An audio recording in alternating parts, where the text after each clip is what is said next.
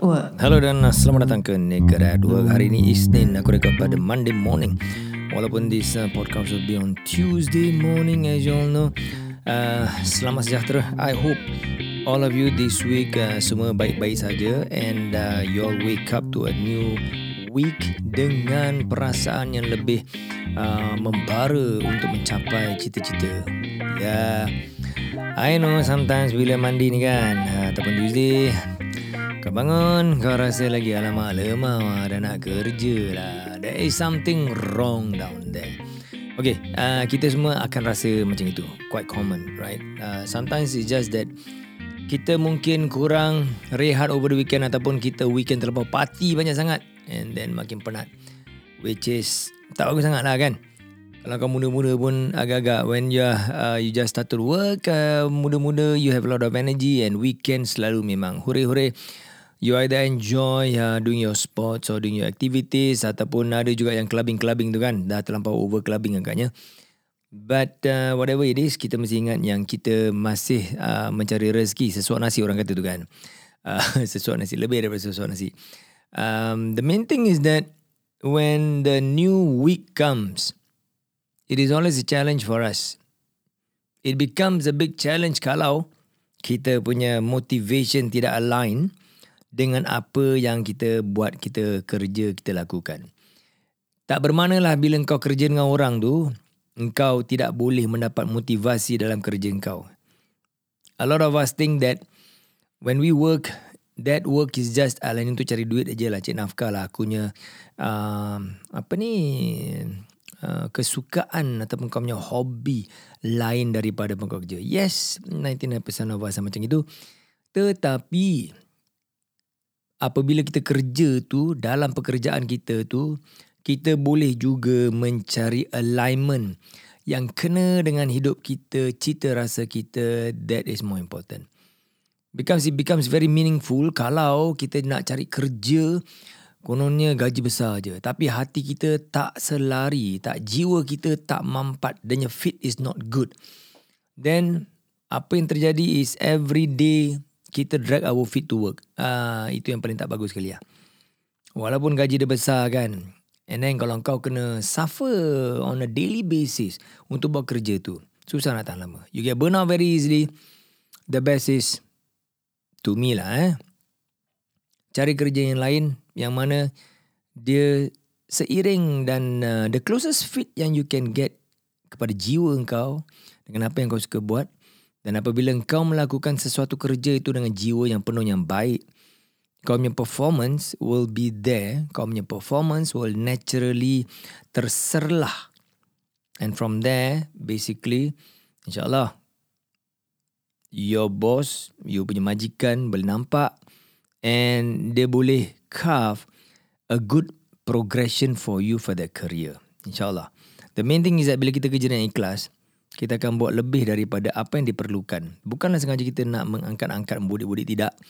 But because kita punya alignment dengan kita punya jiwa dan kerja yang kita buat tu, alignment dia cantik. So bila alignment dia cantik, the motivation comes in from within dengan mudahnya. Dan kerja yang akan dilakukan nampak ikhlas yang and your performance will be 100% top notch and the quality of the job will show itself. And then the path will be open to you. Inshallah, you get a better future. So itu nasihat aku. But anyway, hari ini the podcast aku nak bincang ataupun kongsi tentang perkara yang a bit similar tapi lain sedikit lah. Alright. The topic will be bila stuck. When you are stuck. When you are stuck at your work. When you're stuck at an idea. When you're stuck at doing business. You know, kadang-kadang siapa-siapa yang buat business tu kan. Uh, kalau kau baru-baru mula. Kadang-kadang, in fact most of the time. Banyak kali lah, bukan cakap most of the time. Banyak kali. Kita akan merasa macam kita ni stuck tau. Eh, aku dah tak nampak mana nak pergi lah. So, you do not know uh, the direction uh, to go. So, these are among the uh, examples yang aku nak uh, kongsi hari ni. So dalam kehidupan kita tiap hari memang kita akan rasa macam stuck. Ya aku stuck aku tak tahu nak buat apa. Eh aku tak tahu mana aku nak pergi sekarang. Ya aku dah tak ada idea lagi apa nak buat dah. Right? So that thing is very common. Every one of us will feel like that. Of course, melainkan kalau kau kerja, kau ikut kau punya protokol saja, you don't mind datang kerja. Okay, uh, hari ni aku kena buat ni. Kau fokus saja, tak, tak, tak, tak, kau buat gitu. Okay. So, there are times where, especially entrepreneurs dan juga uh, orang yang suka create something, right? There will be moments where you are stuck because you just cannot see what to do next. Eh? I've tried this, it doesn't work. I've tried this, it doesn't work. Okay, number one sekali ya, bila kau stuck bila kau dah stuck teruk sangat sampai eh dah really tak boleh ya. The best thing is don't push it further. Number one, don't push it further. Sebab kalau kau push it further, you are just pushing yourself into something that is unseen. That that is macam there is there's nothing that you will achieve when when you don't have any idea what you're uh, doing, any uh, direction, clear direction where you're going. So you're just going to get yourself lost aja lebih. Right? So number one, don't push it further. Take a step back. Okay, take a step back, wind down. Sometimes bila kita stuck ni, kadang-kadang kita punya fokus dah terlampau kecil sangat eh. Um, sorry, kita punya vision lah, bukan cakap fokus. Dah terlampau narrow sangat. Kita tak boleh see the wider picture. So that's why the uh, important thing that we take a step back so that kita uh, dapat wind down and make ourselves look at the bigger picture balik. From the bigger picture balik, baru kita dapat nampak, oh aku dah jalan ke kiri sangat tu. Alright. And then kita akan refer balik kepada kita punya beacon. The initial beacon, mana kita nak pergi? Initially sebelum kita dapat block tu kan. Right. So once you get the bigger punya perspective at the 10,000 or 30,000 feet punya perspective kan, it is easier to see to navigate daripada when we are down at zero feet. Right? So that's the thing. And winding down is a bit good because sometimes kita dah terlampau banyak sangat benda kecamuk dalam kita punya kepala. When we develop that stress in kita punya mindset, in kita punya jiwa, dia dapat macam beri tekanan yang teruk sangat sampai kita tak dapat nampak dengan jelas daerah ataupun the direction yang kita nak pergi. Right. So short break is good but do not delay on getting on your feet. Right. Ada orang yang cakap, alamak aku dah lost, uh, aku nak drop everything. They just drop everything. Okay, drop everything is fine. Bukan cakap uh, is, is a bad thing. Sometimes you need to drop everything just to bring yourself uh, to a step backward sedikit. Jadi you are not pushed further sampai mentally you are truly exhausted sampai susah nak tarik balik. Right? So there is a line there. Tetapi when you take a break, don't drag it too long. Okay, this is relative lah eh. It can be one day, it can be one week, it can be one month. But cannot be too long. Because bila it's too long, kau punya steam dah hilang. The steam that you need when you first started the journey. Always remember that.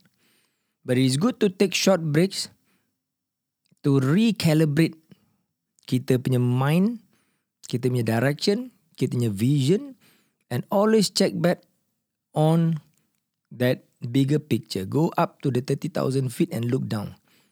Because from the bigger picture, kita masih akan ingat which is the general direction that we want to go and what are around the surrounding. I hope you understand this. Right? Next is also good to meet people in the same industry ataupun uh, people with the same passion juga, right? And then discuss, chat, talk, discuss ideas. So when you relax your, yourself, your mind, and then you you mix with the uh, industry players, uh, the the same kind of uh, people that is in your boat lah kan? Because this uh, other people, other industry players can give you insights yang kita kadang-kadang terlupa ataupun kita terlepas pandang. Right, so when you, apa, when you discuss ideas, fresh new ideas dengan possibilities might run through your mind, then yeah, kau boleh terfikir, I should try that. Oh yeah, why didn't I try that? Now, when you hit that level already kan, the next thing to do is execute some of the ideas. Ah.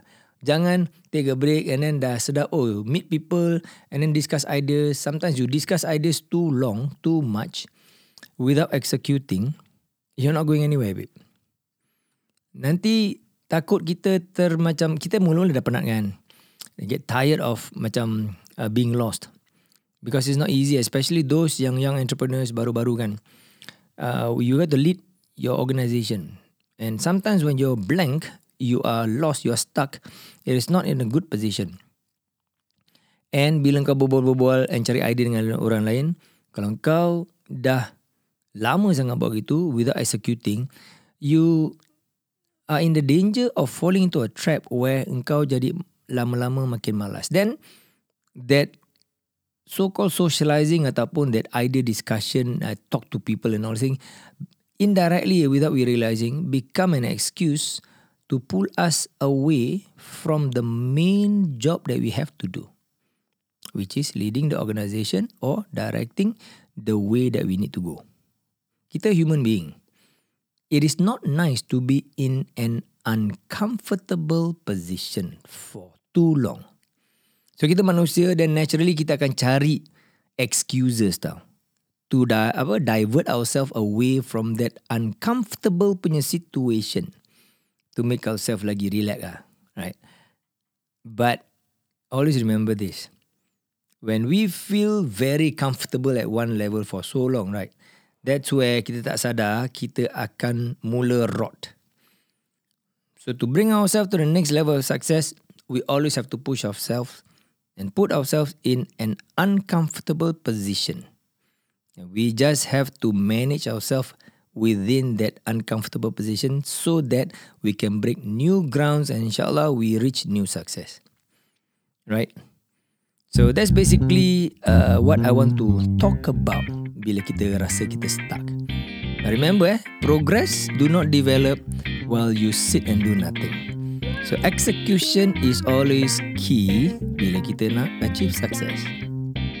I wish all the best to you and hopefully this week and next month in July will be a better week and better month for all of us. Stay tuned and uh, join us again in the next episode. Bye-bye for now. Ada je gaji biasa-biasa sebab dia Dan juga bos dah janji tak akan dipecat kalau Tak kisah nak cakap loudspeaker ke apa Kalau tak orang tak digunakan untuk makan dan tak ada kena mengena dengan prospek. Kepala otak kau Kerja. Buat duit bro. This is Naked at Work. Sumpah tak bogel